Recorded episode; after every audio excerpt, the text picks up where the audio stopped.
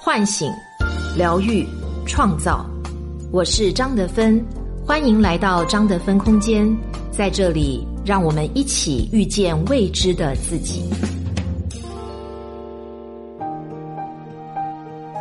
畅销十年的心灵小说《遇见未知的自己》有声书免费领了，作家张德芬首次原声朗读，价值五十九元，限时免费。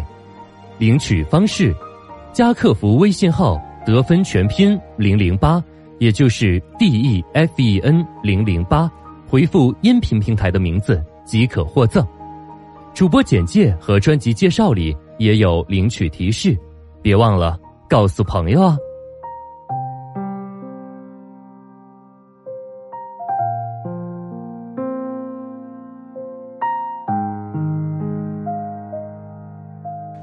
亲爱的朋友，大家好，我是今天的心灵陪伴者雪冬，和你相遇在张德芬空间。今天跟大家分享的主题是关于习惯自责的人，作者黄琦。来访者小 Q 来找我时，一副垂头丧气的样子。刚开始聊时，他长叹一声，开始细数起自己的不好来。原来她和刚谈的男友分手了，她觉得都怪自己。有时候不顺心，会不分青红皂白的朝男友抱怨，没有替对方考虑。一次吵架后，男友提了分手。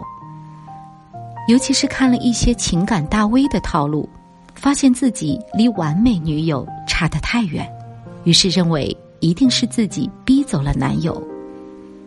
他茶不思饭不想，脑袋里浮现的都是和男友在一起时自己做的不够好的地方。他感到自己很差，什么都做不好，没有人会爱他了。后来他开始疯狂的去酒吧喝酒和滥交。想要破罐子破摔，他说：“反正我喜欢的男孩已经抛弃了我，有人要我就是很大的安慰了。”身心都很痛苦的他，在朋友的建议下来找我咨询：为什么我们会习惯性的自责？很多人和小 Q 一样，每次遇到问题，最惯常的做法就是自责，不去想怎么解决，而是首先想到。我怎么老是控制不好情绪？都是我的错，我太蠢了。等等。我和小 Q 咨询的时候，先帮助他反省的就是，这种由于被抛弃而否定自己的模式是从什么时候开始的？经验上讲，如果一段并不长久的情感关系带给我们极大的伤害性影响，通常这件事情一定不是第一次。情感关系带来的伤害之所以如此巨大，是因为它其实是之前很多事情的累积爆发。小 Q 对我讲述了他童年先后被母亲和父亲抛弃，又被继母欺凌的经历，这让他深深相信自己是不被爱的，自己是非常糟糕的，没有人会和他在一起，所有人最终都会抛弃他。破罐破摔和自毁，就是无度自责带来的糟糕结果。通常，自毁的想法和行为还会加剧自责，因此形成了一个非常负面的循环。美国有研究者对于一家精神病院的患者进行了研究，结果发现，他们之中的大部分人还会持续纠结在 “what if” 中，也就是说，如果我当初怎么怎么样。结果就会不一样。这种想法的糟糕之处就在于，他们习惯性认错却不行动，而是一味沉浸在内疚之中。内疚其实就是一种自我攻击。我们越是攻击自己，就越是缺乏自我力量；越是缺乏自我力量，就越是无法向前。我们需要反思和自省，看到自己的不足。找办法提升和改善，而不是一味沉浸在自责中，最终自暴自弃。怎样才能减少自责呢？我带着小 Q 一起进行了内在小孩的疗愈，总结起来有四个步骤：一、承认过去的困难，释放情绪。只有承认一切发生，我们才能真正面对和改变。之前讲到的，如果当初怎样怎样，某件事情就不会发生的想法，其实是一种否认。当我们抱着这样的观点不放，当我们抱着这样的观点不放，只会感受到无止境的愤怒和沮丧。只有当我们承认事已如此，才能允许真正的感受流淌。那通常是悲伤、失望或者无助。情绪都是需要出口的，当他们被看见、被表达，我们就会一下子轻松起来。二。欣赏和感谢自己活下来。如果我们面对困难依旧活到今天，一定拥有资源和力量。我们需要认可这些资源和力量。比如小 Q，他虽然在家中一直被拒绝和忽视，但是小时候的他很会察言观色，在学校里和老师同学关系都很好，受到了很多照顾。也因为聪明和努力。学习的路一直很顺利，这都为他今后的人生打下了坚实的基础。除此之外，他还是一个善良宽容的人。虽然继母虐待他，但是他也并没有因此记恨继母。在他看来，一个不相干的女人愿意在那时养育他，也算是一种恩情。当我们对自己的生命力充满欣赏和感恩，内在的爱和力量。也得到滋养，因此仿佛新生一般。三，宽恕自己。在这里，我们不说宽恕父母，因为这样做是极其傲慢的。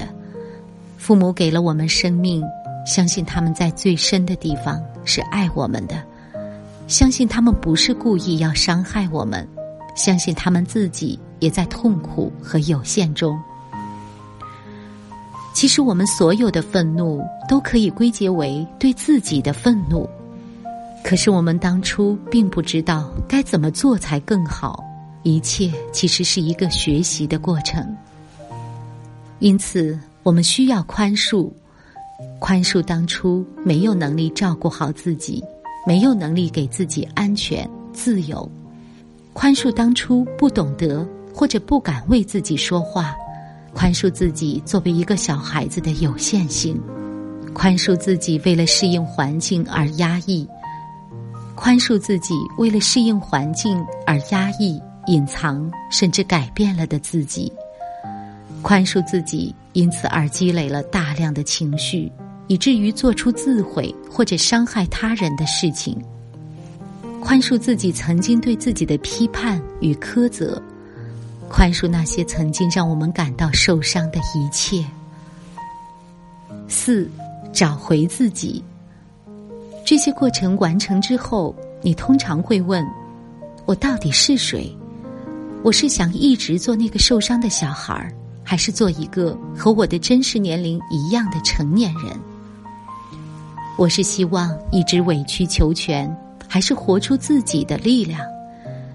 我选择成为一个什么样的人？我选择什么样的生活？当你开始思考这些问题时，就是你发现和找回自己的开始。把关注点放在改变上。除了内在的疗愈之外，我还给了小 Q 一些简单易用的工具，再次与大家分享。首先是每天写下五件欣赏和感恩的事。美国积极心理学会的研究结果表明，每天写下五件积极的事情，坚持一个月就足以改善抑郁症状。这些欣赏和感恩可以是生活中方方面面人为和非人为的事，比如，今天天空很蓝，我很感恩；今天同事帮了我一个忙，我很感恩；我欣赏自己今天勇敢的向老板说出了我的想法。我欣赏自己帮助了一条流浪狗，我很感恩隔壁阿姨出门的时候把我放在门口的垃圾也带到了楼下垃圾桶。今天公司团建去了一个山清水秀的地方，我很感恩。请你记得，一旦开始写，就要坚持至少一个月。第二是改变我们的信念和习惯。以前发生什么事情的时候，我们总会先去看是谁的错。现在我们不去追求错误，而是在发生一件让你不开心的事情时，问自己：既然事情已经这样，我还能做些什么去改善？把关注点永远放在改变上，而不要放在毁灭上。小 Q 在咨询两周后，状态就有了非常明显的改善。他坚持这些练习至少有半年的时间。有一天，我收到他的消息，与我分享他旅游时看到的山河。他的文字很简单，在壮丽的景色面前，忽然感到自己很小。或许我就是这大自然的一部分，我所经历的种种。不过是自然千变万化的一个组合。我跳进水里洗了个澡，和过去的自己告别。爬上岸的时候，觉得自己像是一个新生的婴儿，正在迎接崭新的生命。是的，在生命的长河中，我们都很渺小，我们就像流水一样，是要不断向前的。当我们不断的责备、批判、内疚。实际上是逆流而上，或者抓住一块石头不放，因此错过了很多风景。当我们放下控制和批判，接纳现实，尝试改变，才可以顺着生命的河流继续向前。我是张德芬，如果你想和我有更多的交流和互动。欢迎搜索关注微信公众号“张德芬空间”，心灵之路上，我会和你一起成长。